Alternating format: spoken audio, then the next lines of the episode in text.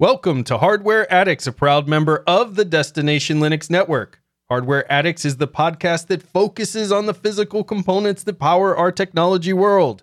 In this episode, we're going to discuss the potential future of your screens. No more phones, no more television, no more tablets. Maybe the future is just a nice pair of glasses to handle all of it for you. That's what the biggest tech companies are dreaming will happen then we head to Camera Corner, where Wendy will discuss stabilizing your webcam, which is a follow up to last week's episode where I asked the question how the heck do I stabilize the webcam? So sit back, relax, and plug in because Hardware Addict starts now.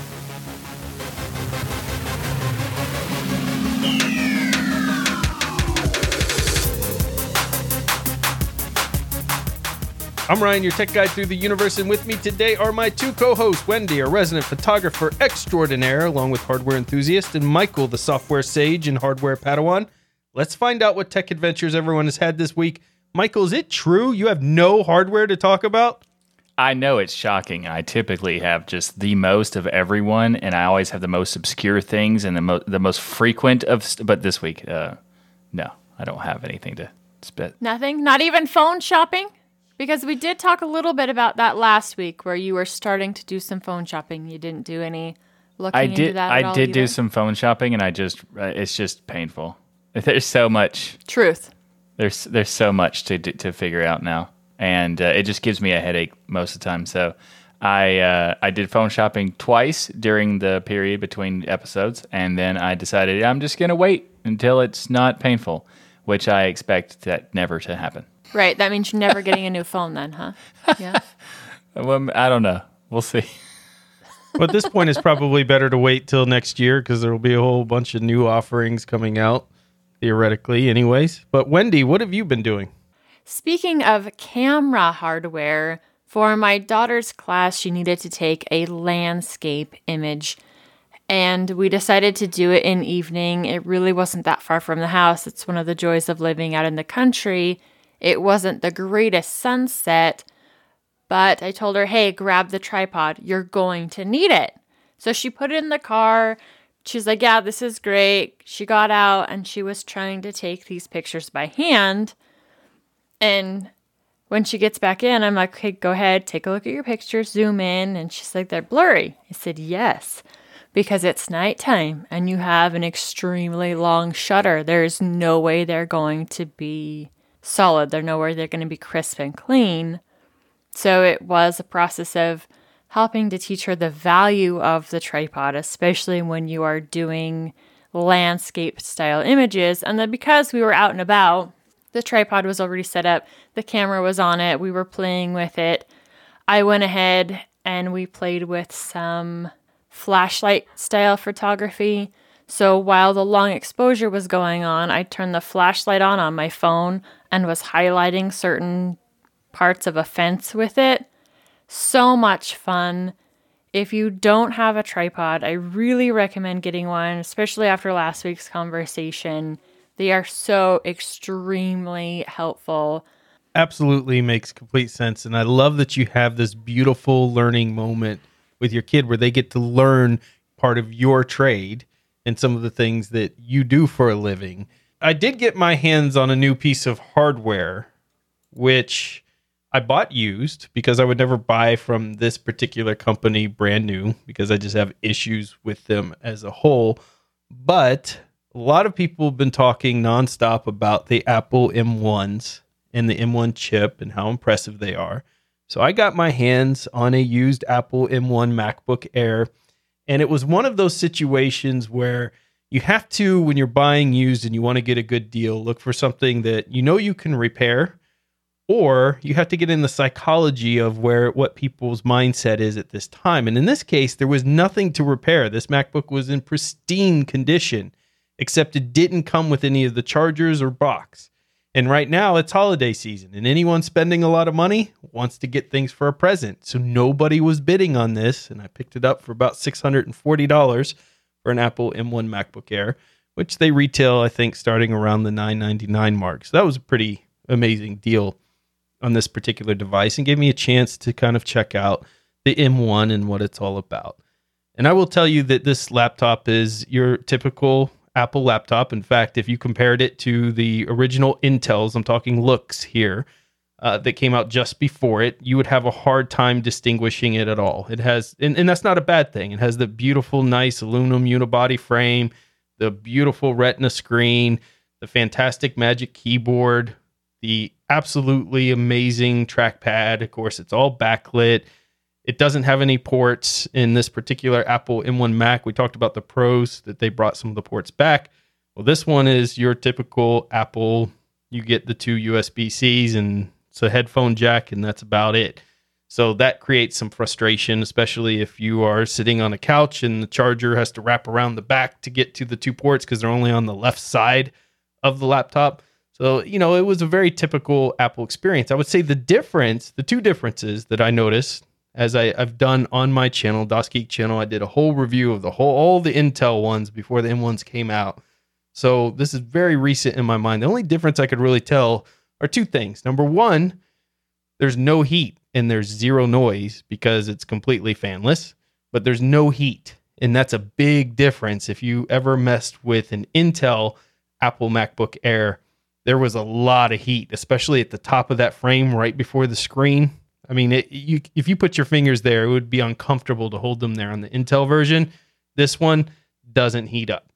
And number two is after four hours of working on it, still being at 100% battery life is kind of a wild ride. Yeah, that's, that's that sounds cool. absolutely crazy. It almost makes it feel like something's broke, but these laptops get like it's not reading it correctly, but these uh, these laptops get over 20 hours of battery life. So 4 hours did not even put a dent into this machine. Now, it, it is amazing because in my opinion, Mac OS is a more refined experience than a Linux desktop. It's more refined, it's more put together, it's prettier, things flow together correctly. However, it's way more limited than Linux. So when it comes to anything like I wanted to try out some games to see if I could push this new M1, see if I could get it to heat up or anything, but there's barely any games to choose from out there in your Steam library. And everything Apple wants to do is constantly sell you a subscription to something. Hey, do you want to buy the music subscription? Do you want to buy our TV subscription? Do you want to buy our game subscription? So even some of the games that looked interesting, you couldn't get them. You couldn't buy them separately. You have to pay that $4.99 subscription fee to get into their gaming service to get the game and things like that. So it's just this constant push to get you into and locked into their ecosystem. And so from a lot of perspective, it's a fantastic machine. I enjoy it very much, but at the same time, I feel like I'm just on a more limited version of Linux in, in a lot of aspects. But I'm telling you, that ARM chip is quite amazing. That battery life blows me away, and I can't wait to see that in the PC world if we're able to get a manufacturer to build something quality like Apple has as far as the aesthetics, the nice unibody, an actual screen that's more than 1920 by 1080 would be nice. Hello, PC world.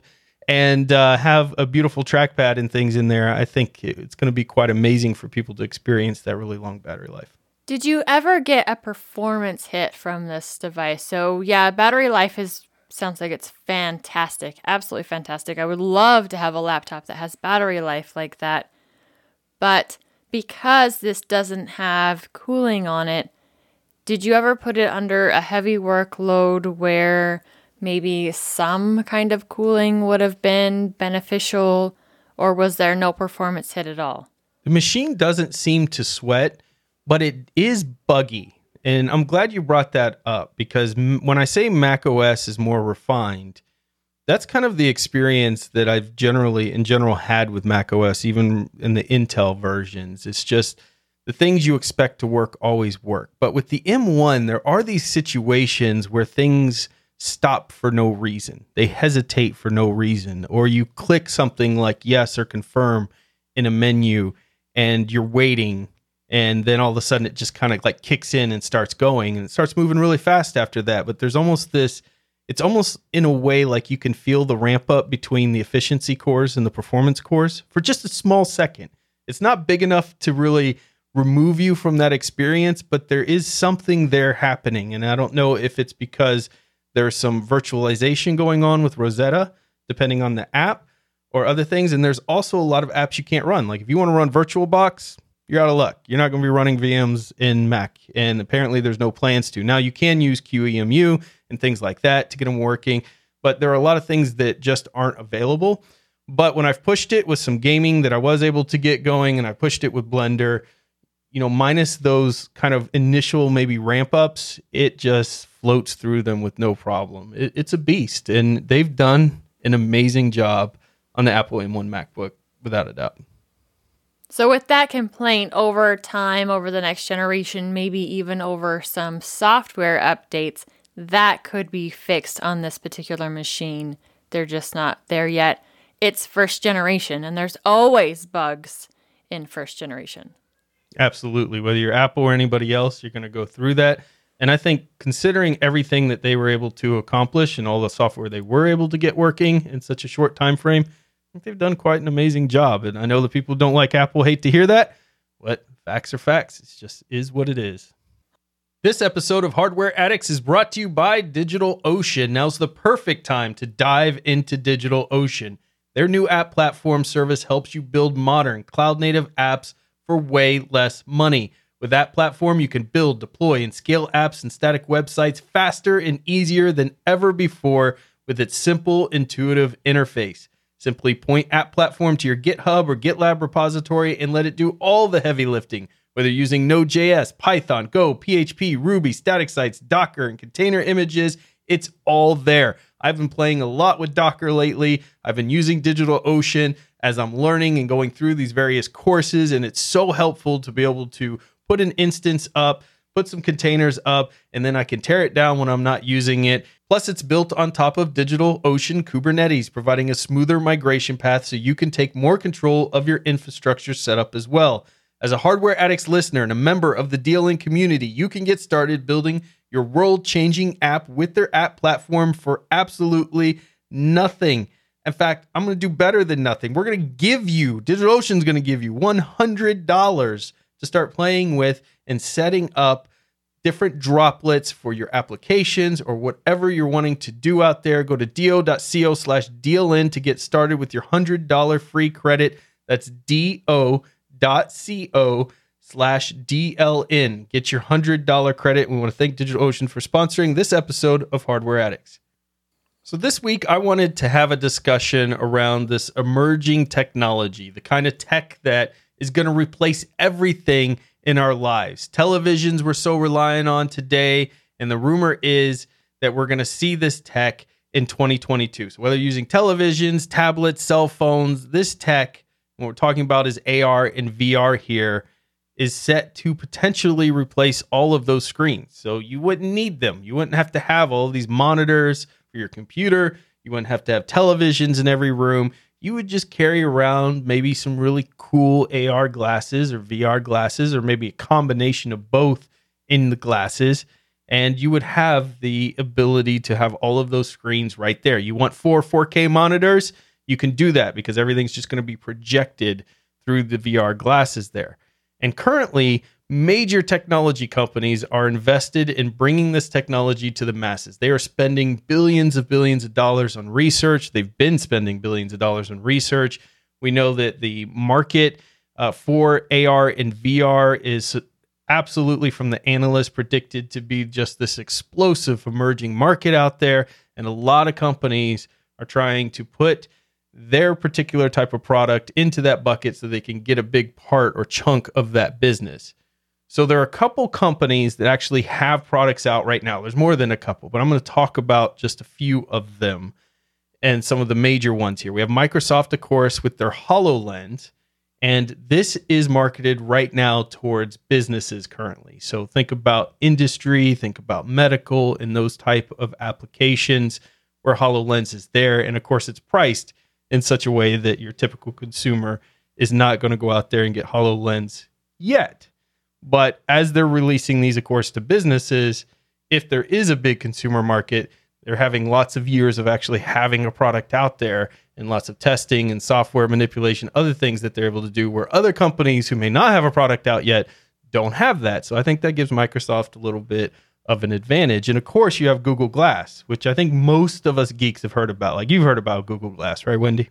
Oh, absolutely. Google Glass is one of those geek terms that you've definitely heard float around for a while, especially if you were watching the phone related tech reviews. And it actually was marketed a little bit towards the consumers. Then they kind of pulled back and just right now the only way to buy it is if you're actually a business and there's a particular application for it. So regular consumer I don't think can even get their hands on it. But for a while there they were kind of doing some beta testing where it made it look like they were going to go after the consumer. Well, there was a same. It, it was a reason for it though, because the Google Glass, at least the first edition, had a problem where if you changed climates, so people who were the types who would travel from really cold climates, really hot climates, from like you know they do it for their business or for their work, they have to travel. Uh, it would basically break the Google Glass every time you did it. But that would be anybody that would have to go from a heated house out into winter or that kind of thing. Yeah, so it wouldn't even that. need to be wouldn't need to be travel. It could just be anybody in the north, especially the Midwest. And you just go from inside your house where it's probably sitting around 70 degrees to outside where it could be 2. Yeah, this is really more of a product for people who live in a climate that doesn't change drastically, or not really not in a cold climate. Because I've seen a lot of reviews and reports. This was also in the early days of Google Glass, and I think that's why they kind of transitioned away from the consumer side because there were so many things that they had to you know consider at that point when they were doing it. And also the price of the Google Glass was not very cheap. So even if it was barely consumer, if you want to call it consumer. I think this gives them an advantage. When you look at Google Glass and you have Microsoft HoloLens, they're in the market right now. You also have companies like Lenovo that have their versions for enterprise and things out there.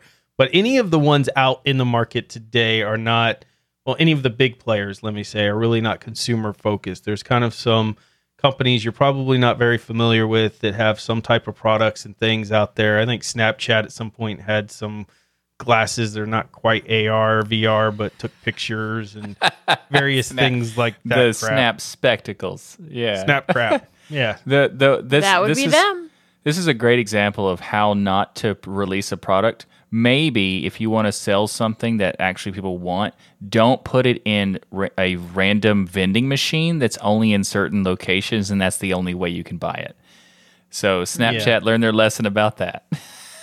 Yeah. Talk about a product I was never even tempted in technology to pick up a pair of would be those.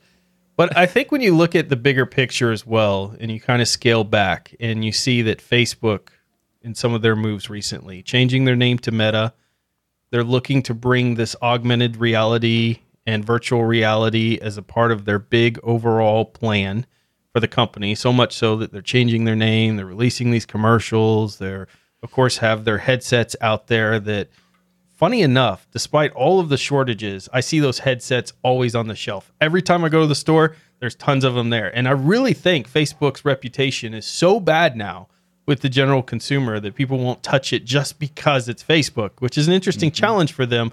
But you also have to remember that despite my personal dislike for this company, I mean, immense dislike for this company, they have extremely deep pockets. They have an bountiful tons of information on practically every person in the world that they've acquired through their metadata that they've got, which is kind of funny. They changed the name to Meta.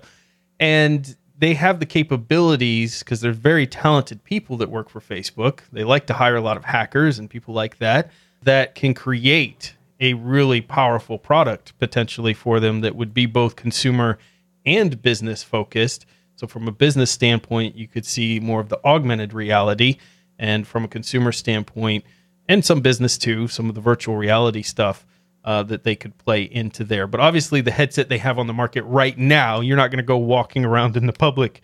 I mean, you could, but you look pretty silly with that huge headset on, unlike Google Glass, which was something at least a little more palatable, although you still kind of look like a nerd walking around with it. There, there, I think Logitech made one that looks like regular sunglasses, and that's that's the anybody who makes a product that looks like that is the more likely to win because it just looks like glasses. However, the whole problem with I think Facebook has their the same kind of thing, or is an no, it's an Instagram one where they have the shades and it has the cameras on it. I mean, there's only one little light indicator to inform people that you're recording stuff, which in terms of like privacy protection, which is arguably uh, not enough. Like some people are saying that that light is not enough.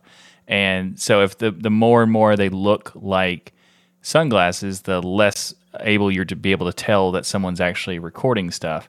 So I, I think there's like a, a balance to try to make. And I think it's funny that that Facebook. You mentioned how Facebook's reputation is going down or has been down for a long time. I think the change to Meta is because everyone hates Facebook. Even the people who use Facebook on the regular also hate Facebook. So well, Facebook's only for like parents now too, right? Because all the kids have migrated to Instagram, I think, which is also owned by Facebook. But well, no, they're on TikTok of, now. uh, yeah, TikTok. So one of those things Get out with the times, Ryan. Yeah, yeah come I'm on, not down with the social media. You gotta TikTok it. When we look at hardware for a second, I just want to talk about what's currently out there. Now, this doesn't mean that Google Glass, because they're focused on enterprise with specific use maybe in the medical field, maybe in the engineering field, where this type of thing would be very useful currently. So they're not putting consumer level specs in these things. So this isn't really, when we go through these specs, not something to put them down for necessarily, but it is interesting what's currently being used out there. And then if you think about what you would need to enter into the consumer market, which I'd love to get your opinions on, what you think you would have to kind of change with that. So currently, Google Glass has a Qualcomm Snapdragon XR1. They use Android OS, of course. So it only has a 640 by 360 pixel RGB, and it has a touchpad and battery is 800 milliamp hours and three gigabytes of RAM. So it's a pretty low end device overall. 640 by 360. I don't know if they have different versions that may have higher resolution. I wasn't able to easily find it. This seemed to be the one they were advertising out there, but I was pretty shocked by that terrible resolution there 640 by 360. And I think at this point, if you're mainly just looking at text, you're not actually doing images, it probably wouldn't seem as bad as it sounds on paper. But if you were looking at any kind of images, that's where I think a screen size this small would be really sketch. I think the 720 is kind of like the minimum you should that should be available, even with the very close field of view. I think even the text wouldn't it would be a problem because it'd be you know have to be very crisp, and I don't think that that's large enough to do that. But I also think that they're just trying to you know do a thing where that's also not really in the way, so you're only occasionally looking at it is the goal. Whereas other right. things like the Hololens is trying to like convert your entire uh, environment into this virtual Minority Report kind of thing, which I admit does sound pretty awesome. Yeah, so the HoloLens from Microsoft is way more impressive from the spec standpoint. It has hand tracking for gestures, touch, and grasp. You have eye tracking as well. You have voice commands. You have spatial mapping, mixed reality. So you'd be looking at your normal environment, so you're not running into walls at the office but you could also have as you're walking down the street some mixed reality things that potentially pop up like hey enter this restaurant and get $20 off your meal or whatever uh, type of situations where you can mix real reality with uh, augmented reality and i think that's really cool option. Then they've got 2k 3 by 2 light engines qualcomm snapdragon 850 4 gigabytes of lpddr4x system RAM and two to three hours of battery life in, in this current HoloLens that's out there. Again, not meant for the consumer market, but they're definitely going a whole different level, I think, than Google Glass. And that's not to say Google Glass probably doesn't have a bunch of experimental devices out there where they could ramp it up with all of these same features and things. But as far as what's out on the market, HoloLens seems to be the furthest ahead. Now, the interesting thing because we talked about the Apple and their laptops and their general good good designs that they put into things. There's an analyst out there that has basically been predicting Apple releases for the last 10 years, Ming Chi Kuo, and they have correctly predicted releases out there for the last 10 years. And one of the things that they are predicting that's going to come out next year that Apple apparently has been working on quite aggressively is Apple's version of AR VR glasses. And this will hmm. be really interesting because Apple, when they release something, generally, not all the time, but generally, they have, of course, a consumer focus and the products tend to be very, very high quality. I mean, it's very interesting to see that Apple would be even getting into this world because they don't seem like they would do it until, you know, typically what they do is other companies are in it for many, many years, and then Apple comes in and swoops in and basically does the same thing, but it makes it look more pretty and polished, and then they get credit for the thing that has already been a thing. I, I don't think that AR has gotten to that point yet. I think it's been around for a while, but I don't think it's even been you know, it's not been in the purview of most people in terms of even a, being aware of it, much less, you know, wanting an Apple version of it. This is where that launch of their own ARM based chip can really make the difference for them. And part of the reason why they could be jumping into this market now, yeah, Google has done it before, and it was okay, especially considering what it was able to do at the time that they put it out. You've got other companies that are going at this, but at a business focus, Apple could be seeing where this is going. And one of the reasons why they created their own ARM chip is for options like this. A friend of mine has a pair of Bose glasses. She absolutely loves them. Are they AR, VR? No, but they have good sound quality for her. She wears hers all of the time for listening to music, podcasts, taking phone calls on. If Apple can do it in the same way Bose has, or something similar with their glasses that look close to everyday glasses, they're comfortable to wear, they sound good, and they can run their own silicone, it's probably a pretty smart move for Apple. I think that's a really interesting point, especially with like the Bose glasses. When I first saw these in a store, I thought they were just like gimmicking nonsense. Like, who would want this? So, of course, I put them on to try it out. And I want this because it's such a cool, it, it's, it is gimmicky and it sounds ridiculous in terms of like this is a pair of sunglasses that are supposed to have high quality audio, yet not be able to hear them when you're walking next to someone and that sort of stuff and also not having to have earbuds in your ear and you get the benefit of that. It sounds like a gimmick, but it works very well and the audio sounds surprisingly good. Yeah, they're definitely not made for the audiophile, but can you imagine if you have those glasses, your music playing, and you could skip songs with your eyes? That would be really advantageous, especially some of the songs that people think or the, the service thinks that you want to listen to. Uh, being able to skip it in the gym with your eyes would be wonderful. I actually had a pair of the Bose sunglasses. I had them for several months. I eventually got rid of them for one reason. It because the frame was so thick, you could not fold them into your shirt. You know how sometimes you put like one of the arms of the glasses into your shirt when you're walking sure. into a store because you don't want to have arm, you know, sunglasses sitting around uh, on your head or walking around like you're so cool that you have to have shades on 24 7 in a light environment. So you couldn't do that because the arms were so thick and the glasses would kind of jet out from your chest. And you couldn't really put them on your hat either or put them anywhere else. So it was kind of inconvenient to carry them around but the sound quality was absolutely fantastic and i could sit there at baseball games or other things and listen to audiobooks or music and other people around me wouldn't hear them even though there's nothing in my ears. It's just kind of going around your your earlobe on the back and projecting that sound in and i think that's a perfect example of a product that doesn't have all the capabilities of AR VR but you can see the capabilities what you can do with sound and things on a pair of glasses. Bose would be an early indicator device for what someone like apple could do and then enhance that even further. And i love the fact that you mentioned the arm chip as well wendy because we talked about the battery life earlier on the laptop. Now obviously you're not going to be able to fit all the same amount of battery packs into a pair of sunglasses. However we know how efficient these chips are and the particular analyst here was predicting that there will be two processors, Mac equivalent processors, um, one as your standard CPU and another to handle all of the sensor inputs and things out there. But you probably wouldn't have to have as powerful as a chip, number one. And number two, even if you could get eight hours out of this, that's much better than the current products, which only have two to three hours of use out of them. So you would be tripling the amount of the current products on the market right there alone if you were able to do that.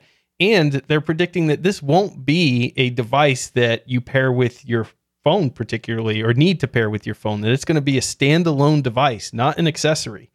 So the prediction is this is going to kind of be their next product that they want to sell a bajillion of that you're going to replace your phone with. And the headset will make use of two Sony 4K micro OLED displays. Again, this is the prediction and it's going to support the full range of apps like you have on your phone. And you'll be walking around basically with this augmented reality glasses made by Apple, which they can make some really good products out there using their new silicon. Yeah, I'll give them credit that Apple t- tends to make really nice hardware, and they it might not be the most powerful specs most of the time, but when they do make it, it is a solid product, and I, I will acknowledge that. So it would have me tempted to try this out, especially since I wouldn't have to have an iPhone or a Mac because I don't have either one of those and I don't want either one of those. Uh, but it would be cool to be able to have this and not be, you know, forced into their walled garden. But I also wanted to say real quick uh, this person who is predicting, and I put air quotes around predicting, if you're correct for 10 years about your predictions, you're more than a prediction. You you have some insider information somehow. Exactly. You're right. leaking stuff. Yeah, this is very yeah. specific of these particular types of displays and, and stuff like that. Yeah, it's a little more than a leak at this point. You just you're on the manufacturing assembly line making these things yeah, probably. It seems like it. I think this is really interesting and Apple has a way of making products look really good in general and that's going to be one of your big hurdles is who's going to want to walk around with currently like the Google Glass, which is the closest thing to a consumer product nobody really wanted to walk around with it. Apple has a tendency to make and design things that really look good. Likely have Siri integration. All right, that's maybe a bad thing. Never mind on that one. But amazing resolution, mixed reality, design you'd actually wear, an all day battery potentially. I think this could do some really cool things. And if you think about it from a business perspective, the things you could do from being able to walk around and see your computer screens, maybe able to display like a heads up display or holographic displays for a keyboard, uh, be able to move your screens around, be able to have two screens if you need two screens. There's a lot of virtual workspace capabilities, take your calls. You could game, of course, potentially with these devices on your head, and you could have a controller in your hand, or it could use eye tracking and other things. Like there's so much potential here in things that could be done when you think about this, whether it's Apple or anybody else that releases it. Is this something you guys see in your future that you're excited about, that you want to wear with the potential to have this mixed reality going on and have one pair of glasses that can kind of do it all? Watch your TV, be your phone, be able to take your calls, business, personal, all of it right there in a pair of glasses. I want to be excited about it. I really, really want to be excited about it but it comes down to privacy implications. Apple has been more quote unquote on the privacy side than some of these other companies. I wouldn't trust anything that comes from Facebook, Meta, whatever in the world they want to call themselves. And I'm really uncomfortable with other people having them on their faces. I already don't have an automated home. I have held off on all of the little gadgets from the two major companies because I don't want those extra ears that are constantly listening all of the time. And I'm not feeling any more comfortable with these devices in general, just based on all of the constant data that they will be gathering. A, where does that go? Where is it being stored? What are they doing with it? Those are all things that I really, really want cleared up before there's something for me. And when it comes to replacing the TV, uh, I'm not sure about that either. Typically, the only time I'm watching TV is when I'm sitting down with my family, so we're watching something together, or after the kids go to bed and I'm just watching something with my husband. That's an experience that I want shared. I don't want it personalized to just me and the glasses in front of my face part of watching shows with the kids is seeing their reaction when something funny is happening. Or the one time we were watching one of the Pirates of the Caribbean movies, and everybody knew that there was a jump scare coming up, everybody looked at my youngest kid, which was absolutely hilarious. Like we all got a kick out of the jump scare from him at the time of watching the movie. I don't want to lose that. But imagine a world in which you're not losing that because in a mixed reality situation, the TV would still be projected potentially on your wall to everybody at the same time. And when you look over at your son, you're looking through clear glasses. So you would still have that experience and it could record that experience as well. So you would have an experience that would go into your family photo album or videos because it would be recorded. Potentially, you could have it recording knowing that jump scare is coming up and capture that moment for everybody. So the mixed reality side, if they were able to implement it correctly, would still allow you to have those moments. But I 100% agree with you from a privacy standpoint. This is what's holding technology back. Having a personal assistant in my home, I want I, I love the idea.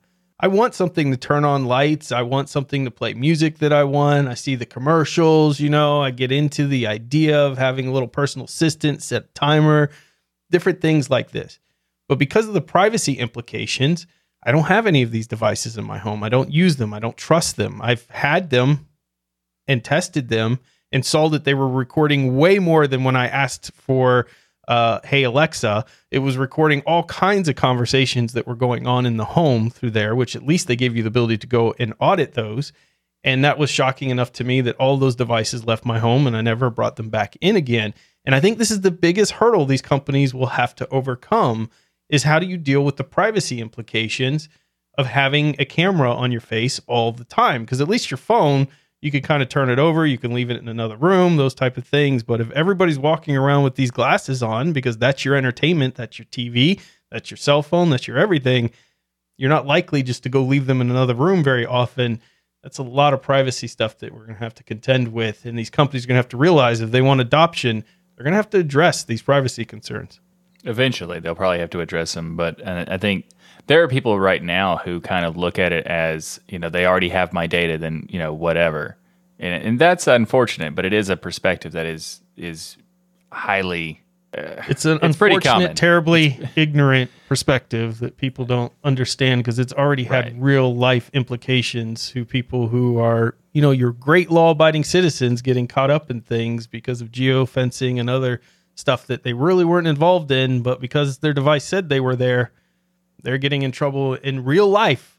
yeah, real they just happened to walk people. by something, or they were just they were driving by and it pinged them and stuff like that. Yeah, it, it's it- Yeah. there's some there's some bad stuff that is happening that people should be aware of and be you know and care about privacy absolutely uh, but i do think that there is an element of this technology as a whole so if, if we take out the the privacy implications because of course there's a problem uh, for sure especially with depending on i mean there's no not a chance i would even even consider the idea of looking at a facebook pr- product for this kind of thing. Not a chance.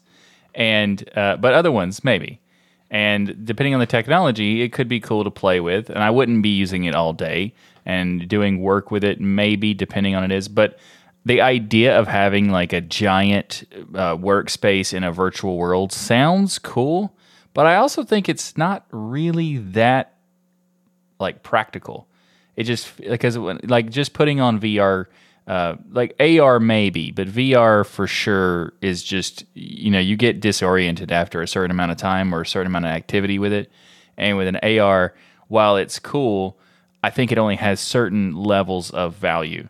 Like getting data about something, but in order to get all that data, it has to scan all this stuff. So I'm not really sure how helpful it could be, but I did see one instance that would be amazing where you're wearing these you're traveling and you're doing going to a different uh, country that has a different language and it could use the AR stuff to automatically translate it as you look at it that is amazing as an idea and uh, showing the demos of how that works is just very very cool we know that technology works. That technology is on my Google Pixel phone.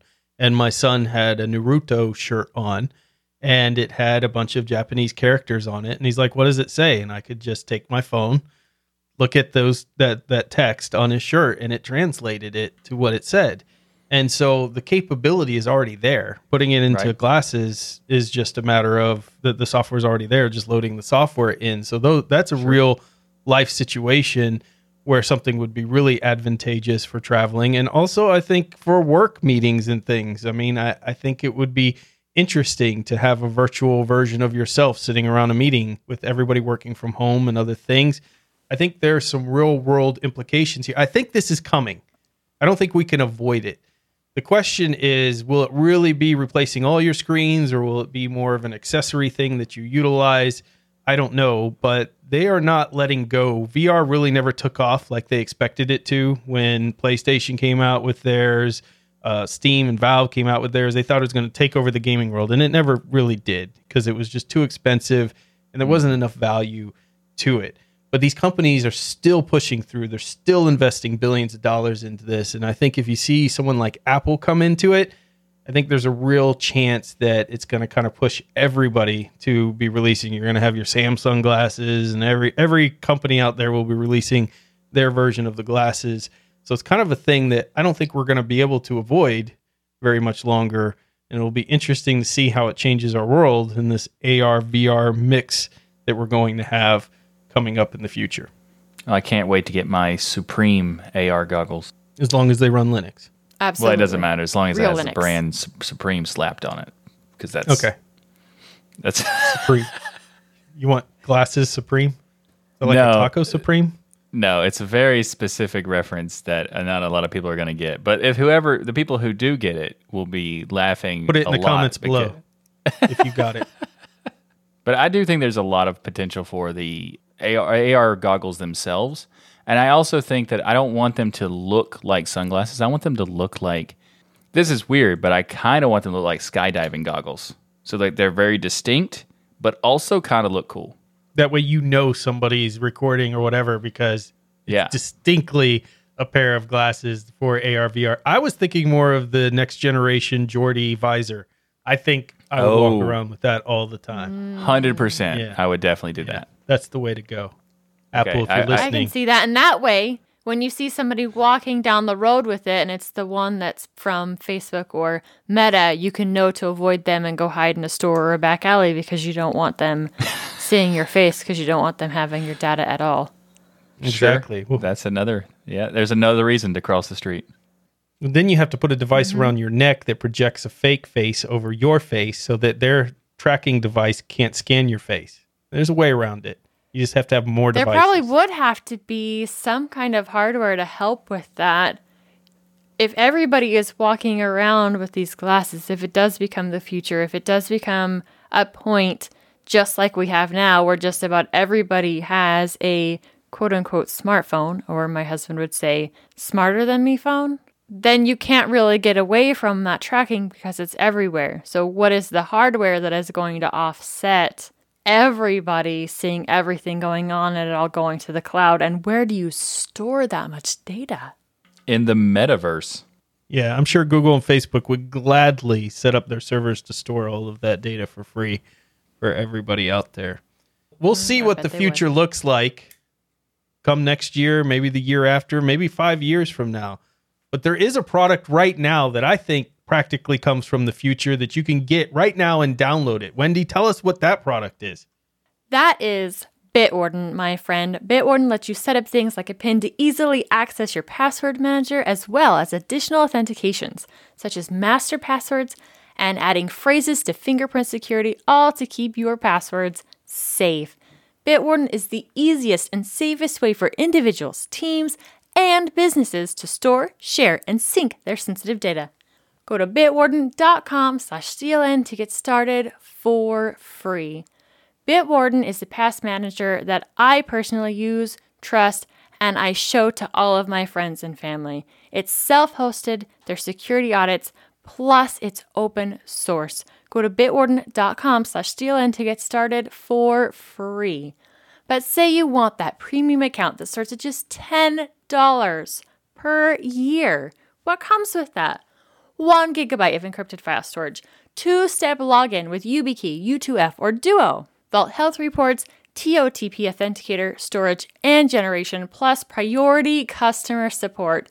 make the smart move like many of the community have and go to bitwarden.com slash DLN to get started for free. Okay, Wendy, take us into the camera corner and solve the mystery of how do I stabilize this webcam that's attached to my desk that anytime I touch the desk, it wobbles all over the place. And that definitely is a major concern, especially if you're doing all kinds of video conferencing or you on Destination Linux and using a video podcast setup. One of the ways to go about this, if your desk is by a wall, is to use a wall mount setup. There's several different versions of it. You can get ones that can move in all different directions, but basically, you have a plate that literally mounts to the wall. That's what helps keep it the most stable. And then you can adjust that arm exactly where you need it. Not everybody has a wall close by, so they do make ceiling mounts. So this one can be really tricky too.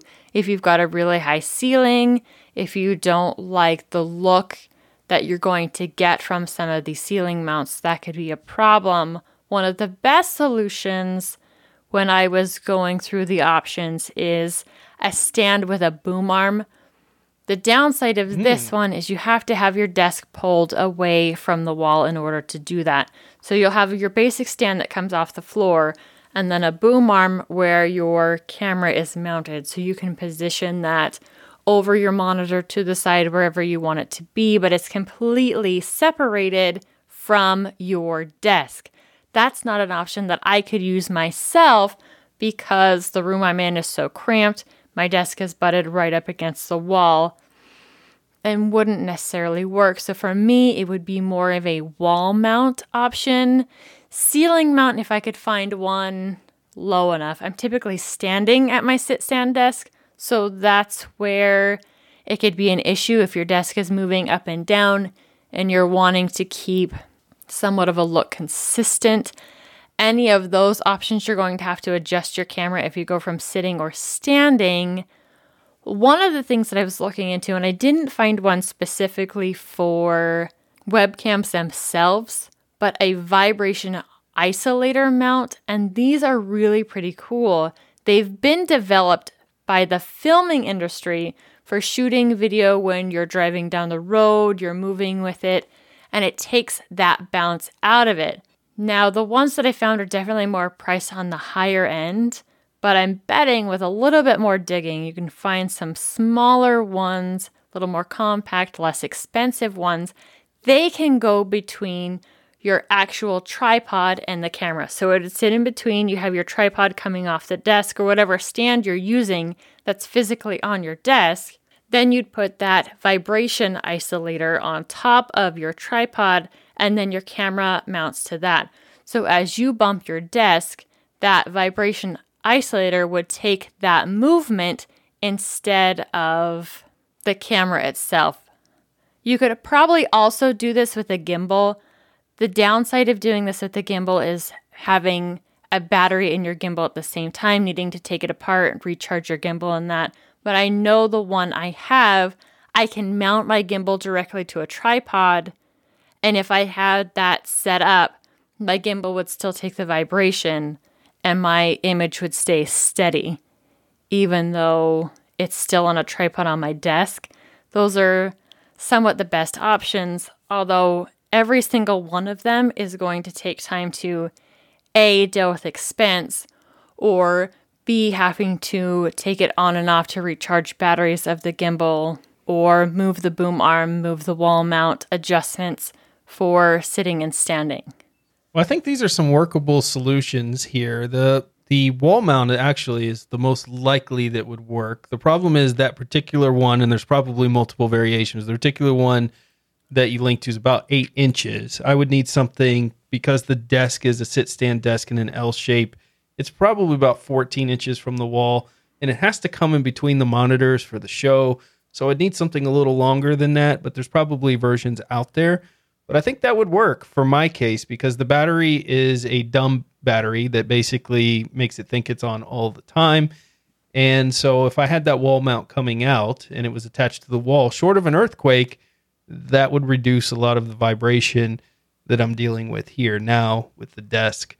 The gimbal is really interesting, or the cloud mount is really interesting, but four hundred dollars, it's not that interesting. Yeah, not that interesting. I'd rather just remember not to hit the desk. Yeah, and they're definitely more expensive because they this one in particular is made for the film industry, so it probably has way more vibration absorbing than anything you're going to need as you accidentally bump your desk while flailing your hands in your excitement during an episode of Destination Linux. Now, I don't flail my hands that often. Okay, I do. I actually get Yeah. comments in my videos and people are like, "Why are you talking with your hands? Your movements don't mean anything." I'm like, "Shut up and go watch another video. Leave alone." Yeah, then people are really glad they don't see me as we record the show because even during the ad reads, my husband makes fun of me when he's in here as we're recording the show because my hands are all over the place, even though you can't see me. yeah, it's just you know, that's how we talk. Deal with it. That's right. But these are really good options actually out here uh, to try out. I could potentially do the stand with the boom arm as well because that would come from the side and go to the middle. Uh, I'd have to do some measurements and see, but you came through, Wendy. You gave me a lot of great options Well out done. here to try for sure. Why, thank you. The boom arm is actually probably the most for me, as, and I think it's also worth noting that in some cases, like people who rent their living space can't do certain things like a ceiling mount or a wall mount and that sort of stuff. So this stand with a boom arm is an option for those people as well. Yeah, because you don't have to worry about putting holes in the wall and dealing with lands- landlords and the such about how many wall how many holes did you put in the wall. This with the mm-hmm. stand and boom arm is pretty clean. You can typically find these pretty inexpensively. You just have to make sure that you're having proper counterweight on the back of your boom arm so your camera doesn't go falling forward and you break it and now your expense is so much higher because of using this other type of device. That's a good point, and also a very um, good reason for me to just try to not bump the desk when I'm recording. You can weight them down pretty good. I have one that I've used for lighting. I really love my stand with the boom arm. I haven't mounted a camera on it per se because I do have a tripod that has pretty much the same function. The center arm piece will come up and it's got a hole in it. So as it comes up, you can turn it and have a horizontal view for images. It's one of the best things for taking from the top food photos. But the boom arm I've used multiple times in the ways of lighting and such. And these great big light boxes that are on top of this boom arm, I just have to make sure I've got counterweight on the backside of the boom arm and then I will put weights directly on the bottom of the stand itself because I am horribly clumsy. And when you have multiple stands all around and you're set everywhere, that even counts for when you're doing a podcast and a show and you've got your hardware around, your desk around, all kinds of other stuff. Weighting the bottom of that stand really helps. So if you accidentally kick it, something accidentally gets knocked against it, it's not really going to go anywhere, and the hardware that's mounted to it is a lot safer. Well, thank you again, Wendy. And that's it. Our 50th episode of Hardware Addicts is a wrap. Thank you for listening to the show that brings you your bi weekly tech fix. And if you're not all lit up on tech yet, then be sure to check out all the great content on the Destination Linux Network. Head to destinationlinux.network and check out all the amazing podcasts, YouTube partners. They're all there to fill your brains with. Remember, there's no such thing as too much hardware. Learn, build, innovate, and grow. We hope you enjoyed the show, and we'll see you next time for another stabilized, augmented episode in the Hardware Addicts verse. Are we making a Hardware Addicts verse? I mean, I think every episode is kind of like interconnected for a, a, a Hardware Addicts. What if we did Hardware Addicts with AR glasses and stuff on so people could see what we're seeing? Yes. See Wendy moving her arms and flailing them around. well, both of your arms flailing around. Yeah, see all of our arms flailing. Like those things in front of sales car shop. The- the little Wacky, fluffy- wacky waving, inflatable, uh, flailing arm tube man. Something like Yeah, that. that. Yeah.